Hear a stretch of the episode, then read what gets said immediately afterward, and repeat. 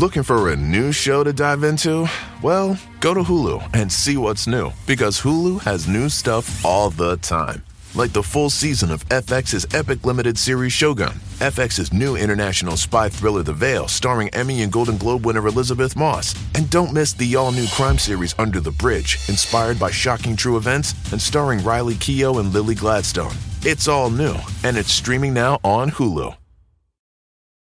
They say plants like music. Yeah, no, like really, they, they respond to the vibrations of it, which means that this playlist you're listening to, the plants are too. You know what else plants like? Organic soil from Miracle-Gro. It's made with all the best stuff like wood fiber and compost. Plus, it's OMRI certified organic, which officially means it's made with superior ingredients. And when you give your plants the stuff that makes them happy, they won't judge you on your iffy playlist. Hear that, plants? So go ahead and give them Miracle-Gro.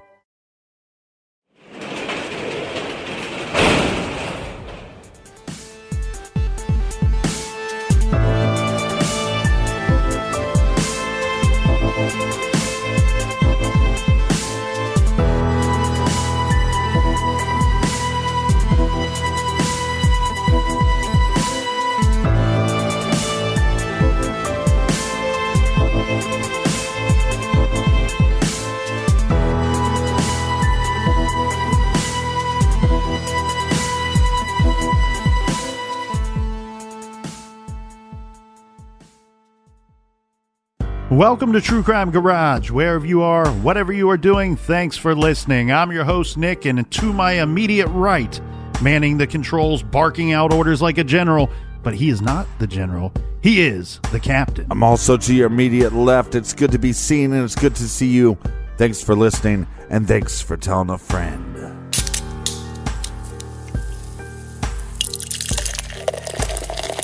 In the garage, we are drinking Bennington from Night Shift Brewing in Massachusetts, garage grade four and a quarter bottle caps out of five.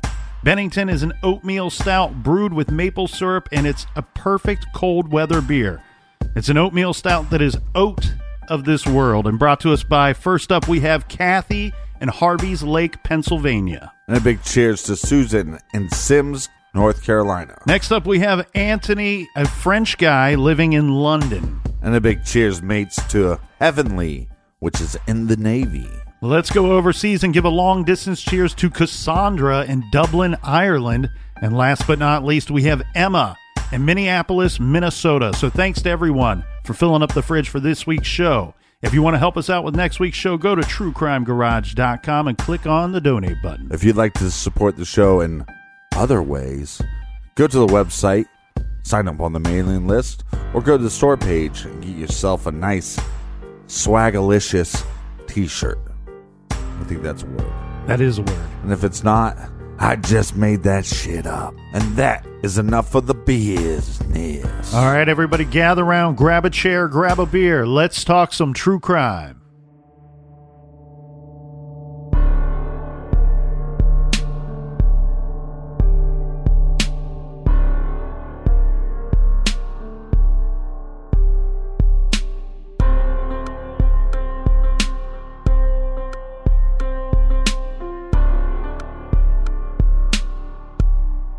Ward Weaver III, his claims of being the number one suspect, or at least being one of the top suspects in the disappearance of two young teenage girls, might be right because at some point we know the police in Oregon City began to intensify their focus on Ward Weaver. Well, and if they didn't at first, once you make these claims on public TV, maybe that gave them the inkling that they should make him the number one suspect. Yeah, and while they were searching into all of these suspects, you know, we mentioned that at one time they said the suspect pool was as many as 30 suspects and then whittled down to 20, maybe 10, according to the FBI. There's a lot of stuff going on behind the scenes here, you know, especially regarding Ward Weaver III. The authorities collected his work records. They were looking into his whereabouts on the two days in question. They were reviewing statements given by other people in the neighborhood, Right.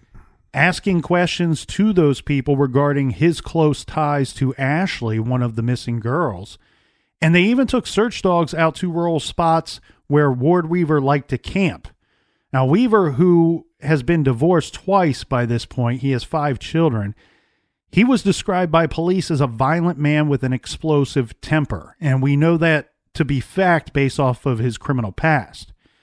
And according to county law enforcement records, police have been dispatched to Weaver's home 10 times since November of 2000. So, within a span of less than two years, 10 times they were called out to Ward Weaver's home. Many of these calls were domestic in nature. Yeah, they weren't just going out there to give him like the Citizen of the Year award. Right, right. Then in late June of 2002, two detectives even made a trip to Idaho to interview Rodney Weaver. Remember, this is his half brother. Mm-hmm. Now, even though Rodney hadn't seen his brother in over a year, police wanted to speak with him. He told the police he never met Ashley or Miranda, the two potential victims. But he did tell investigators about the time that they went camping in rural Molalla. Now that has come up in a in a case that we covered before. That that whole area there. Uh, this is an area that was searched by cadaver dogs regarding the investigation into Ward Weaver. Now, moving down our timeline a bit, unbeknownst to police, Rodney Weaver spoke with his brother via phone call. This is around the first or second week of August 2002. Now, during these phone calls, Ward Weaver told his half brother he was sick of the police following him around town. He was sick of them tapping his phone lines and sick of the town that was calling him a suspect. Now, Ward Weaver III was almost finished packing his things, according to what he told his brother, and he was planning to move out of state, possibly to Idaho, Washington State, or maybe even to Mexico. Then, in a dramatic change of events, on August 13th, 2002, Ward Weaver's oldest son, Francis Weaver, contacted 911 and reported that his father had attempted to rape Francis's 19 year old girlfriend. Francis urged the dispatcher to send police, and before Francis hung up the phone, he told the dispatcher that his father, Ward Weaver III, told him he had murdered both Ashley and Miranda. Police arrested Ward Weaver, holding him on $1 million bond. This was just for the rape allegations of his son's girlfriend. His son Francis was being questioned regarding his statement to the dispatcher re- regarding the missing girls. Francis, like his father, had his own troubles with the law. In fact, in 1999, Francis Weaver shot a rifle into a truckload of teens, injuring his best friend. This was in Idaho, north of Twin Falls. He was charged with aggravated assault, a felony, and served several weeks in a juvenile detention facility. All right, so we have Francis, which is the son of Ward Weaver the Third. Yes, sir. So he's shooting into, uh, he's shooting at cars full of people. So he's a shit bag. His father's a shit bag, and we know Ward Weaver's the third's father is a shit bag, mm-hmm. Junior. So we this is a very violent family. We have generations of, of wildly violent men. So we have family. right. So the the shit sandwich doesn't fall too far from the shit tree, or something like that. Well, that sandwich would be like a club sandwich or a a Big Mac. Club, You know, a sandwich, where you have three layers to it. Mm, it'd be a Whopper, is what you're saying. A, a shit Whopper Well, the first thing that that drove me crazy when I was looking into this case was the smell. uh, no, these allegations by Francis Weaver, right? Because you're talking about this is like months and months later after both these girls went missing. And he's saying to the 911 dispatcher, hey, my father told me that he abducted and killed those two girls. But when though?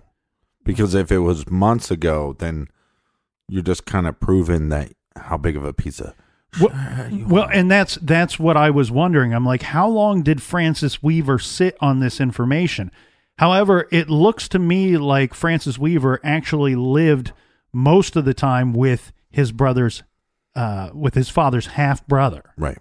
and it looks like he would come and stay from time to time with his father. So Francis Weaver may not have known this information until very shortly before calling 911. In fact, learning this information may have come about because of the attack on his girlfriend. I couldn't find anything out there to definitively state when Francis Weaver was claims that he heard this confession from his father that he had killed those two girls. Right. So, uh, right. And then authorities could be just going, you're making this up.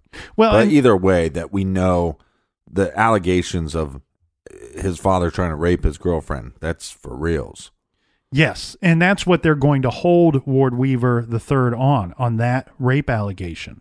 And you hit the nail on the head there, Captain, because some of the investigators they believed Francis Weaver's claims. Heck, most of them thought Ward Weaver was their guy even before the new rape allegations. Mm-hmm. But there were some that wondered if Francis made up that part of the story, you know, of his dad having killed the girls because he was simply angry about the attack on his girlfriend, knowing that his father might have already been a suspect in those cases. Yeah. And you would be mad and should be mad.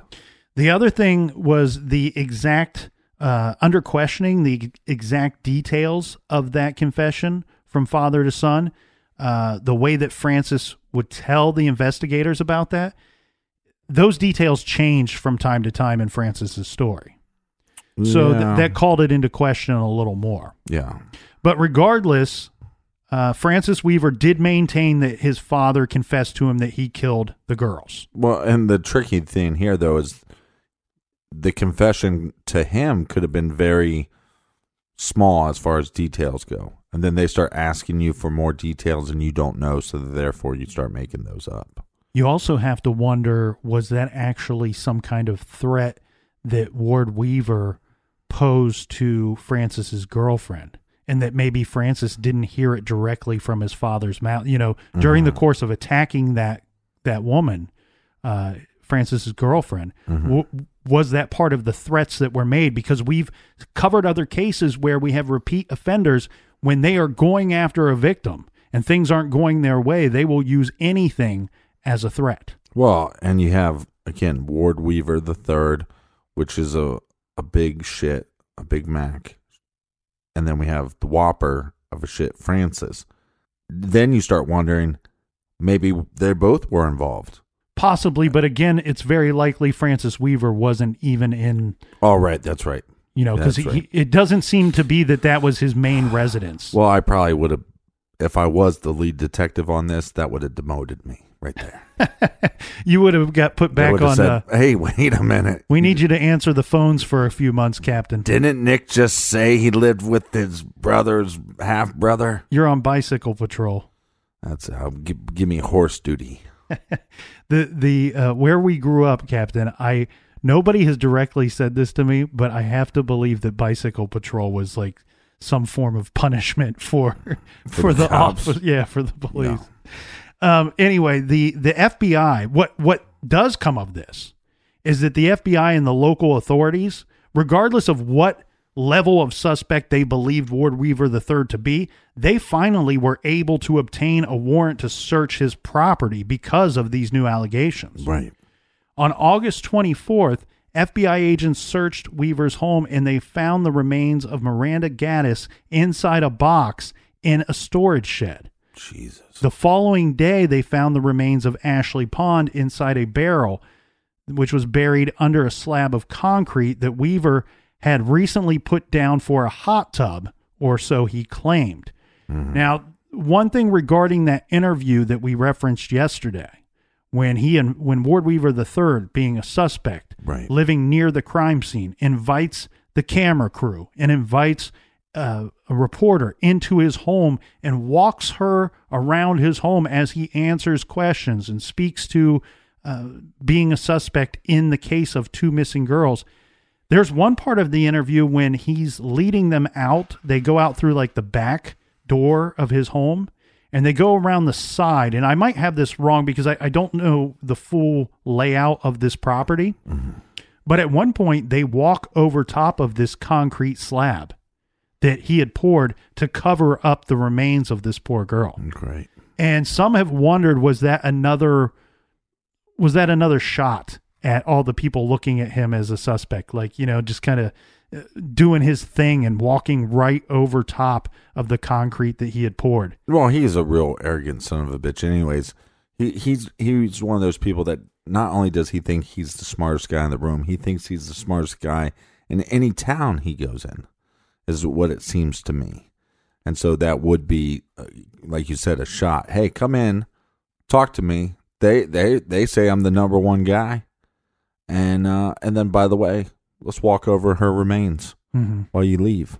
So Well, and you know what? If what his half brother says is true, Ward Weaver was packing up his things and getting ready to get out of town. yeah, You know, if he would have went to Mexico, who knows? I mean, I'm sure they would have searched that property or figured out a way to search that property at some point with him being gone. But would they have been able to catch up with him? right. So on October 2nd, 2002, Ward or Weaver wait, or catch up with him, or catch him in time before he did something else stupid. Yeah, right, right, exactly. On the 2nd of October, Ward Weaver was indicted on charges of six counts of aggravated murder, two counts of abuse of a corpse in the second degree, one count of sexual abuse in the first degree, and one count of attempted rape in the second degree, one count of attempted aggravated murder, one count of attempted rape in the first degree, and one count of sexual abuse in the first degree. Um, to avoid the death penalty, Ward Weaver III pled guilty to murdering his daughter's friends. Right. And he received two life sentences without the possibility of parole for the deaths of Ashley Pond and Miranda Gaddis. Yeah. Well, he's not going to do well in prison, anyways.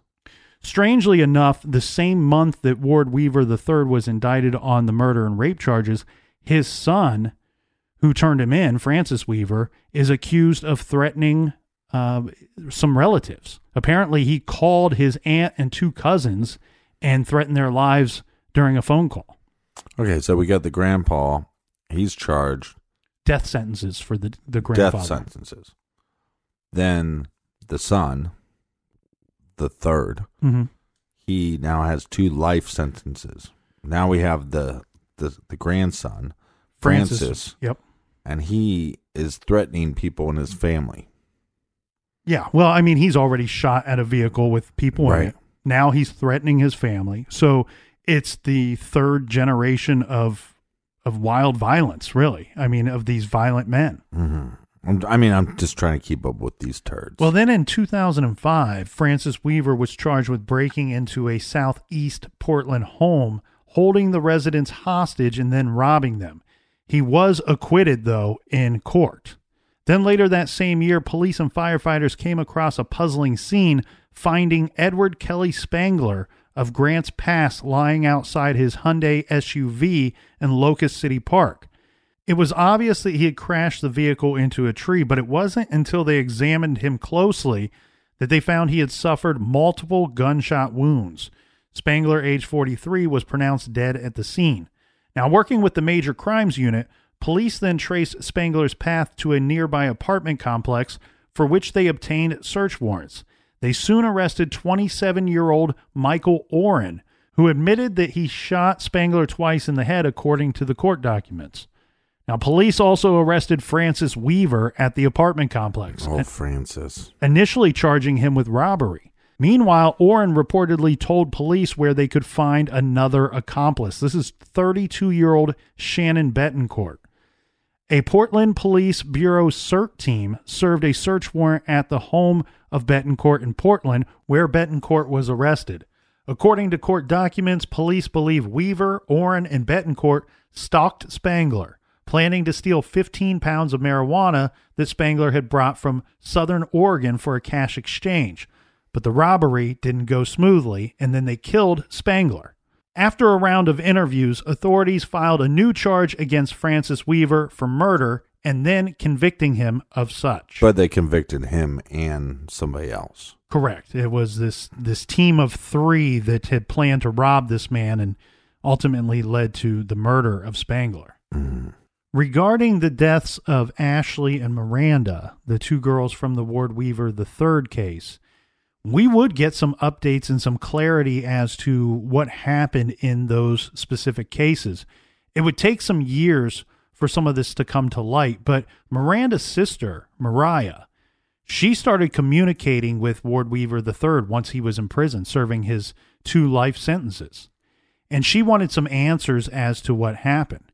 And he would tell her some of the things that, that occurred that led up to their murder. Now, it took about three years. I'm sorry, it took about, I think it was six or seven years after he was imprisoned that he finally told Mariah that the reason that he killed Ashley mm-hmm. was because he feared that he was going to eventually face charges for the rape allegations. Right. And there there are not any details as to how the abduction took place. I mean, it could have been as simple as he picked her up on the street on her way to the uh, bus stop. She could have shown up after the bus a- actually took off or before the other kids, and he could have got her there as well. But we do know that he admitted to having a motive, let's say, for killing this young girl. The other thing, though, too, is Mariah wanted to know, well, why did you kill my sister Miranda? And what Ward Weaver told her was that, that Miranda was near his home and saw him doing something. And, and I'm I'm confused as to what it was that he was doing. His statement is simply that he was doing something, and I don't know if Mariah cleaned this up for the papers or if he didn't directly tell her what that something was mm-hmm. but he simply says he was in the middle of something. He was doing something. Miranda saw him and he got scared and he panicked. Unfortunately, he used basically the love and the friendship between the two girls to lure her into his home. Mm-hmm. He basically told Miranda that Ashley is inside his house, that Ashley wants to come home. Keep in mind, she was missing for two months by this point mm-hmm. that Ashley wants to come home, but she's scared.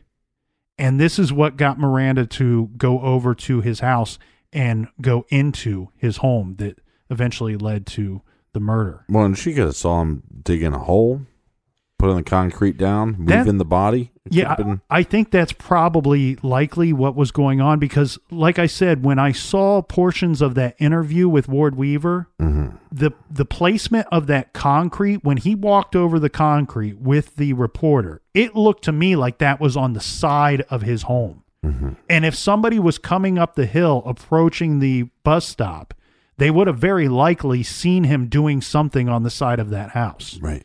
and he may have saw he may have thought that she saw something that she in fact did not see Right. and then he then he you know tricks her into coming into the house Or he's a lying piece of shit, and he didn't. He didn't kill Ashley to stop the rape charges. He killed her so he could rape her again, and then he decided to rape another girl and kill her as well. well let's think about this for a minute because you have about 6 months or so that go that go by between the time that these allegations come forward about the the rape or molestation mm-hmm. before she's abducted and killed. Six months. So what? He he just sat there scared for six months and did nothing about it, and all of a sudden one day decided to take action. Yeah. It doesn't make any sense. See, here here's here's the issue here, okay? And we see this time and time again with a lot of serial killers, and that's what we need to go ahead and label Ward Weaver the third as. We know he killed two. He very likely was going to kill Francis Weaver's girlfriend during that attack. Yeah. Something stopped that. Something prevented that from happening. But what we have here is excuses. And we see this time and time again. There's an excuse for the murder when really that the the simple fact of it you're making this up. You're making this up because there were there were reasons that you attacked and killed these young girls and none of it has to do with the excuses that you've brought up and that you've told to her sister. Right? I I killed Ashley to cover up the rape allegations. Mm-hmm. But I waited over 6 months. And Yeah. then doesn't doesn't make a lot of logical sense. and then Miranda saw me in the middle of something mm-hmm. And I got scared and I panicked. Jerking off on the porch. But it, it's in in a way it's almost like victim blaming, like blaming your eventual murder victims that oh I had I had to do this because of this. Yeah, she she was going to charge me with rape Right. charges. I had to kill her. It's- it's and then her friend saw me, um, you know, It- it's not out. that I'm just it's not that I'm just an evil child killer or an evil woman killer. It's it's I had to do it because of this. I don't buy it for a second. I don't buy it for a second. It might have saved him um s- some grief or whatever when he had to talk to uh, her sister so many years later. And you know what? Kudos to Mariah, right? Kudos to her for going and saying and demanding answers from this scumbag. Look me in the face, look me in the eye, and tell me why you killed my sister. Mm-hmm.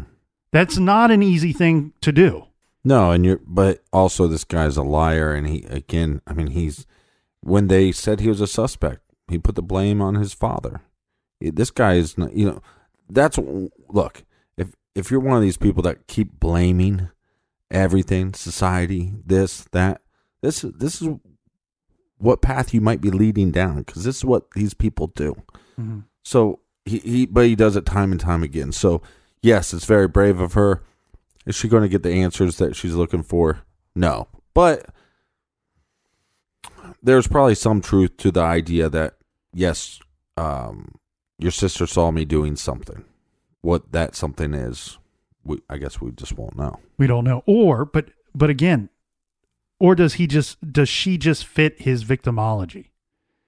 You know what I mean? She's. I think that's what it is. I think that's what it is too. I think it, these are sexually motivated murders and I think he's a- abductions. yeah, I think he's a rapist and a murderer. Right. And I think that is the real answer behind all of this.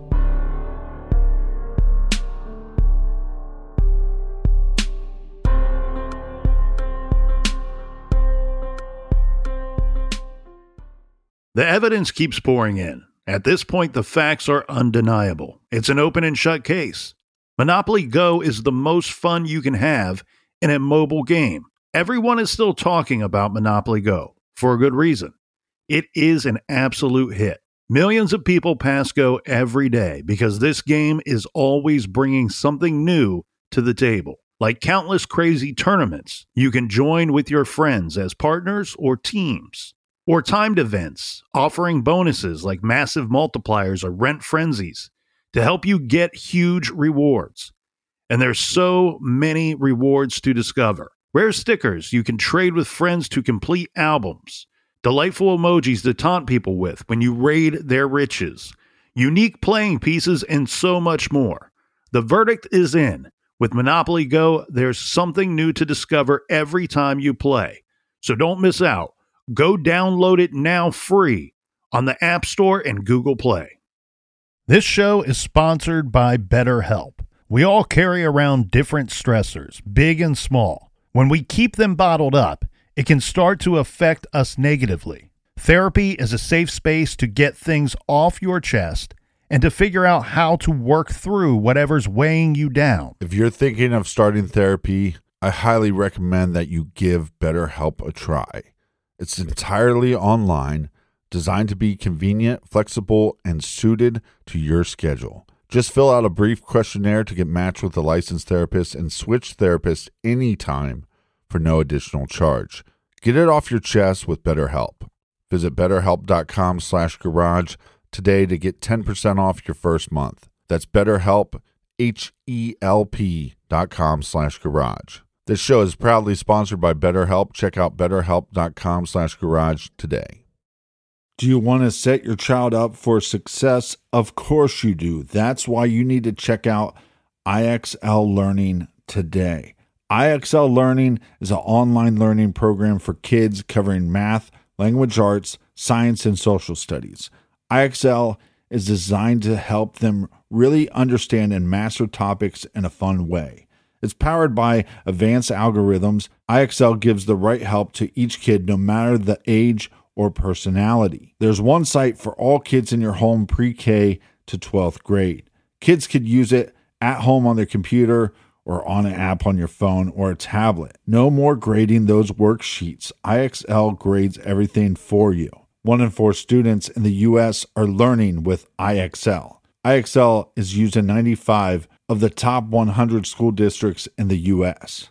I love recommending IXL learning. Kids can learn at home or on the go. And all my friends and family that are using it absolutely love it because it's so easy to set up and so easy to use. And even the kids that I've recommended it to their parents have told me, hey, Captain, thank you. I was having problems in math and my parents couldn't help me, but IXL could. Do you want to get your kids back on track or do you just want to get your kids ahead? Do so with IXL Learning. Make an impact on your child's learning. Get IXL now. And True Crime Garage listeners get an exclusive 20% off IXL membership when you sign up today at IXL.com slash garage. Visit IXL.com slash garage to get the most effective learning program out there at the best price. Check out IXL.com slash garage today. Warmer, sunnier days are calling.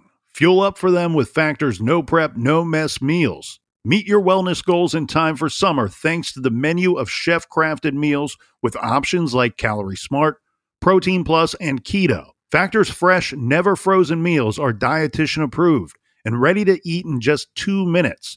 So no matter how busy you are, you'll always have time to enjoy nutritious, great tasting meals. With 35 different meals and more than 60 add ons to choose from every week, you'll always have new flavors to explore. Crush your wellness goals this May with dietitian approved meals and ingredients that you can trust. Make your day delicious from breakfast to dessert. Stay fueled with easy, nutritious options. Treat yourself to restaurant quality meals that feature premium ingredients like filet mignon, shrimp, and blackened salmon. I am new to Factor and I have been loving every minute of it. I have a problem, and it's called lunch. Some days I need to pack a lunch, and some days I work from home. Whether I'm at home or whether I'm on the go, Factor is fueling my lunch from now on. Head to factormeals.com slash truecrimegarage50 and use code truecrimegarage50 to get 50% off your first box, plus 20% off your next month. That's code truecrimegarage50 at factormeals.com slash truecrimegarage50 to get 50% off your first box, plus 20% off your next month while your subscription is active.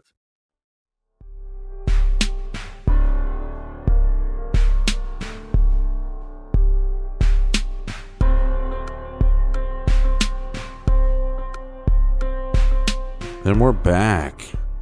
Cheers, me mateys. Baboom. Ba- babushka. Um, you know, this is kind of a good study, a good case study. You know, the old question of nature versus nurture. Do these, you know, are we born to, are some people born to kill? Or are they created by their environment that they grow up in as a child or society around them? And this is one of those interesting cases where it's unlike many, many other cases out there where we have three generations of killers. We have Ward Weaver Jr., who was convicted and sentenced to death in California. Now, he did ultimately appeal those death sentences. I don't think he had any luck with the, you know, overturning those. Mm-hmm. You know, good, good for us. And the thing in mind, the thing to keep in mind here, though, is remember the statement given by the FBI later, where they're like, "Look, this guy, he's got two death sentences already. He was already facing 42 years in prison before we brought those death penalty cases against him for violent crimes, for for abduction and and attempted murder." Right. And we have 26 unsolved homicide cases that we can track back to his truck trucking routes. We don't know if he was involved in those or not. Now, I- I'm not well, going. he's involved in some of them. I'm not I'd- to get- I'd place a bet on that. I, I think you're exactly right. Mm-hmm. I'm not going to turn all cold case Cameron on you and believe that he's what? responsible for all 26 of them. But look at the the two crimes that we know that he did. One was two people that he he happened upon because their vehicle broke down, Yeah. and the other two were uh, runaways hitchhiking.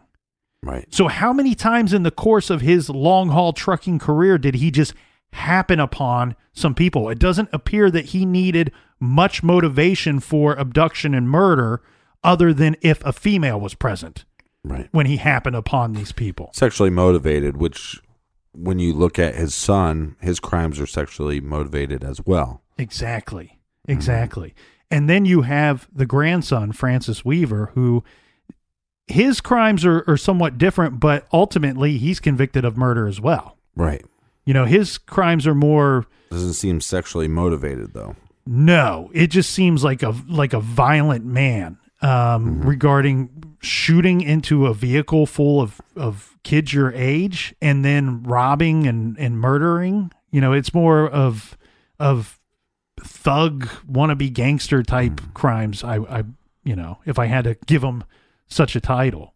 Right. I think the issue here is is if you could identify a gene that you said, okay, all serial killers or all violent offenders have this gene, then the question becomes do you lock them up before they commit a crime because you know that they have that gene? Mm-hmm.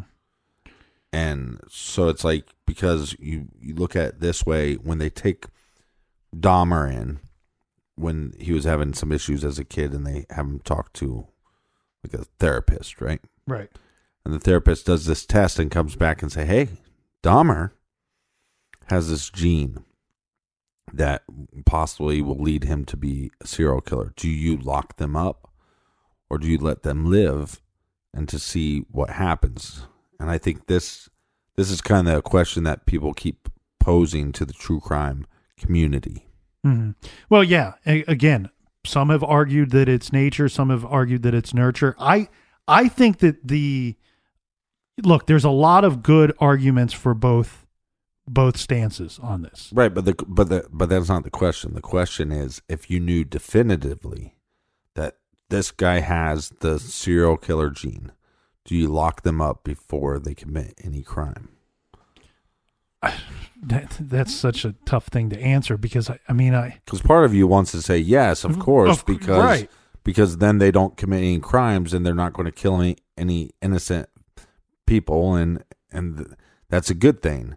But then on the other hand, you go, well, I guess if they can control themselves, then maybe we we don't lock them up, and and hopefully they can control they could control themselves now that they know this information. Mhm. that hey you have this gene. Um but again with all these serial killers i mean all you hear all the time is about these urges. So is anybody even capable of stopping these urges? Well, and from from as far as we know, most of these serial killers come from they're not they're not born and bred from other serial killers. You know what I mean? Like Right. this is a unique situation here where we have three generations of murderers. And I think I'm of the the belief that that a lot of things are unique and that every case is unique and every suspect is an individual and needs to be looked at as such. I, I don't really like throwing everybody into a big batch together and just saying, hey, they're all cookie, cookie cutter, they're all carbon copies of one another.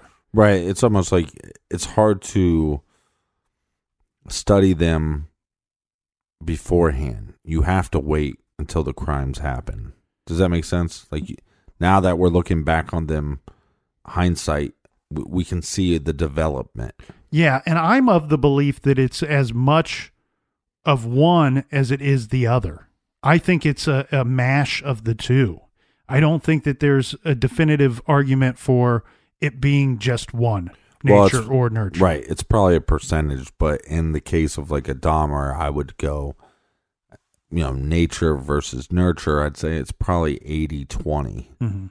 you know this guy was just born with some things wrong with Mhm. him um especially when you have a father that's trying to get you help uh, especially that fa- when you have a father that's so concerned about you and so concerned about your how you're um reacting and interacting in society. So i'd lean more towards nature there. But i think you're right. It's some kind of percentage of those two. And I believe that in this case that we discussed this week, especially with Ward Weaver the third, I believe that there was a lot of signs when he was a teenager that this is a violent man with with with a strange sexual appetite.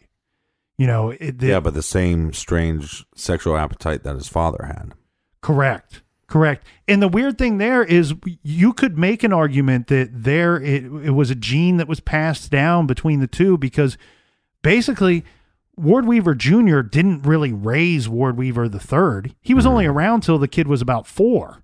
Right. And then he took off. But then you could also argue, you know, people would say, well, then it, it can't be nurture in this specific situation. But how do we know that him not being there didn't mold Ward Weaver the third in a, in a certain way? Right. you know, again, e- even looks- just not being there is again, part of it.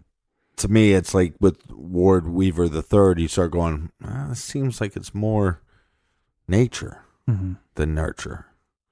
Well, in a strange twist to this whole thing, after Francis Weaver was arrested and convicted of murder, well, as we know, most states that have felony convictions, they then take your DNA. Well, when they took his DNA, they learned that he was, in fact, not the biological son of Ward Weaver III. You are not the father. Again, not the father. Yeah. Mm. Maury would be so proud of us. You know what's wild is if you look at a picture of Wild. Weaver Jr., Weaver the third, and Francis Weaver. So Junior and the third look a lot alike. Like you can easily look at the two of them and go, okay, that's father and son. If you look at Francis Weaver, I don't think he looks anything like. He doesn't look anything like Ward Weaver the third. Yeah. Well, you wonder if he knew The son, Francis, or if Weaver the third knew. if Weaver the third knew. I'm, I'm gl- assuming that this the son didn't know. It's interesting that you bring that up because remember Weaver the third attacked his wife when she was pregnant with their first born. Yeah. Remember he sent her to the hospital and she refused to press charges against him. You know, we don't often get to do this, but um we will get to this week. And I what I like in this next part too, you know when you watch the you ever watch the the Sunday evening news like the the national news? And look, if you're in not in a good space, don't watch the national news because it's just bad after bad after tragic story. I sometimes I sit down to watch it and I feel great about myself and the world we live in, and then I'm in a dark place about 45 minutes into it. But continue to listen to our show every Tuesday at 7 p.m. But remember on uh, like Anchorman, they did this in the movie Anchorman, and they uh, they do it on the national news every week, where they show you all these terrible, tragic stories, and then they leave you with like polar bears playing together. You know, a happy story Oh, right, at the right, end. You know, Anchorman, I think it was the the squirrel that was swimming in the pool. Um, well, for this story, and I know that I, I should be a bigger, better human being, but I'm sorry, I'm just not capable yet. Um, this took place in 2008, I believe. Ward Weaver III, who was serving time, he was you know serving out his two life sentences. 60% of the time, it works all the time. This was in the Snake River Correctional Institution. What? Snake River Correctional Institution. So Ward Old Weaver the third, River. he he actually lives in the uh, segregated portion of this institution. You know, because you take the the high risk inmates and you keep them separate because there there are people in general population that want to harm or kill these inmates. Right. So he is getting a haircut, and I guess that the the way that this works here is that the barber is another inmate Is it a mullet? and a mullet. His haircut. Well, I don't know what kind of no, he's getting a perm. I have no idea what what he was Michael Bolton. getting, what style he was going for. Um, you may Rat you may not even get to choose because I know that they're not allowed to use scissors. They're not permitted to use scissors. Flock of seagull. they use electric razors instead. Mm-hmm. But during the course of this haircut, now mind you, the barber and weaver are the only two in the room at the time. The barber stabbed Weaver multiple times. He fashioned a shank from a, I believe it was from a toothbrush. Hmm. And so I know you did. Look, that's that's when I like. I'm like, I feel Shouldn't be laughing. yeah, I don't know the answer to that though. Should I not be laughing? I mean, I, look, like I said, I want to be a bigger, better person, but I'm not Or able. are you a better person if you are laughing? That's true. That's what I question. Yeah, that's. I mean, this son of a bitch raped and murdered kids. Yeah, You know, so yeah, I'll laugh at his death. we. Well, he didn't Fuck die. him. He didn't die. Oh, He survived the stabbing. Does he at least talk funny or something now? I don't know. Where was he stabbed? uh, in the neck and shoulders. Hmm. So it was a good attempt by this Marvin Lee Taylor, 44, who was hey, Marvin, you should have stabbed him in the rectum. was eventually charged with assault, possession of a weapon, and supplying contraband. Oh, and I wonder what what did he say to the barber? Did he start an argument? We know he's violent, or was it simply like you said? They find out what Weaver did, and they go, "I'm taking this guy down." Well, Weaver would be on the lowest rung of the prison population. Right. You know, as as as you know, silly as it seems that there's different levels of these. I don't think it's criminals or- silly. or, society that they live in. I you know there's there's something about it. Look, bigger person, not bigger person. I don't give a shit. There's something I like about the fact that if you do something, you take a child's life, you harm a child, and you go to prison, that somehow they find out about it and they decide to say, "We're drawing a line, and we're gonna we're gonna do something about it." Mm-hmm. And these are some of these people are the worst of the worst. Mm-hmm. But there's guys in prison that have killed multiple people, but they killed adults. And then they're saying, "Hey, this guy killed a child. I'm going to take him out." I, I there's something that I that I like about that. And, and maybe that makes me a horrible person. It, doesn't bother. We're getting really dark right now. yeah, but it doesn't bother me, and I don't think it would bother most that that I'm saying I enjoy it. I don't think that it bo- you know it doesn't bother me one bit that this person is a marked man. You know that if you go to if you go to prison for this type of cr- these type of crimes, hmm I mean, come on. Do we have like um therapist sponsor this week? Because I'm I might have to call my therapist this week and tell him that I like the fact that there's prison justice and, and ask them if that makes me a bad person. I don't think so. I think it makes me a good person.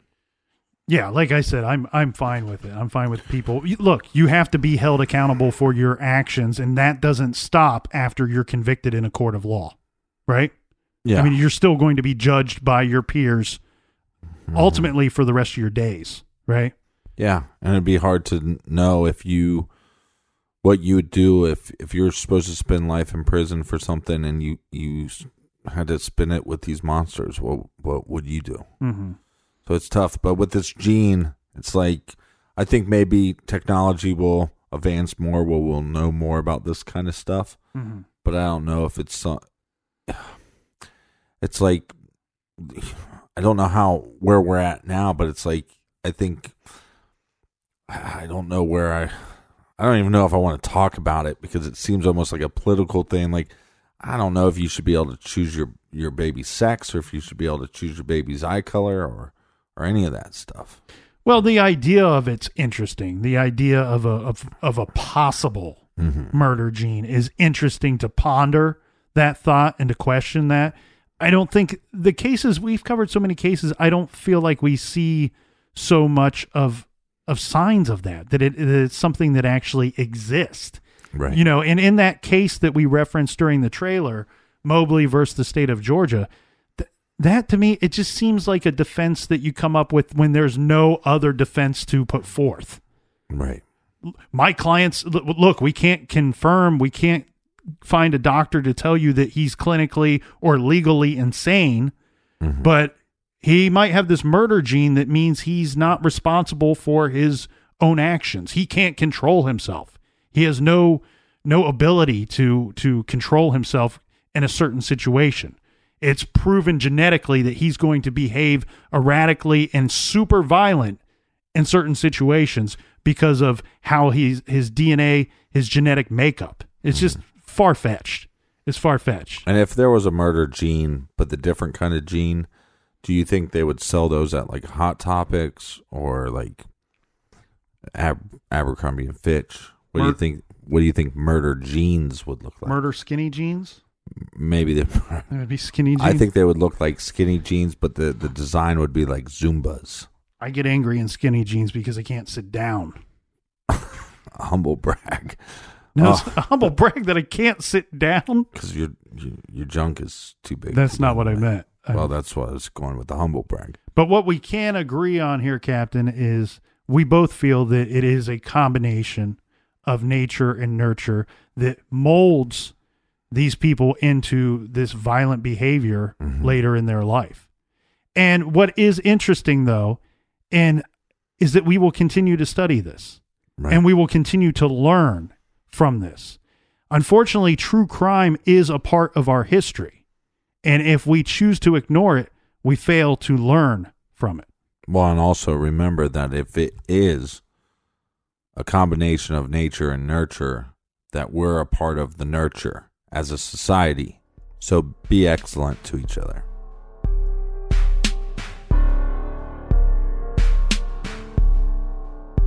And we're going to do a little recommended viewing for everybody this week. This week, recommending the new docu series Murder Mountain.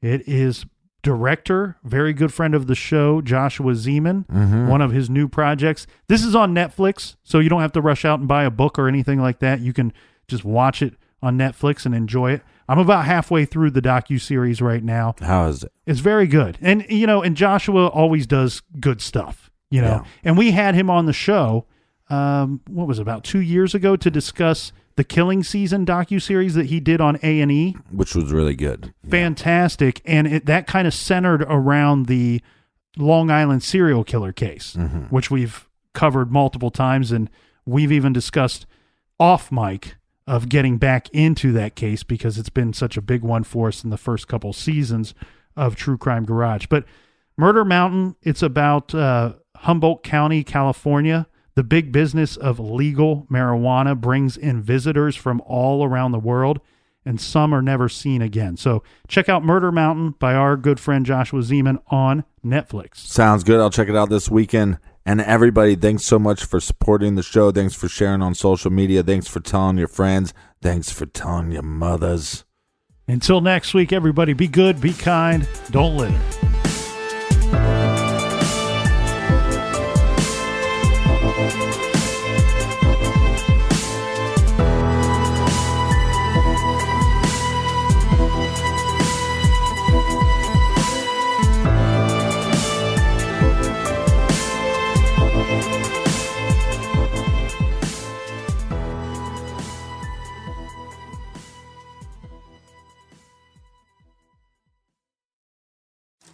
Hi, it's Martha Stewart. You know, I spend a lot of time thinking about dirt. At 3 a.m., at all hours of the day, really. What people don't know is that not all dirt is the same. You need dirt with the right kind of nutrients. New Miracle-Gro organic raised bed and garden soil is so dense, so full of nutrient rich, high quality ingredients. Miracle-Gro is simply the best.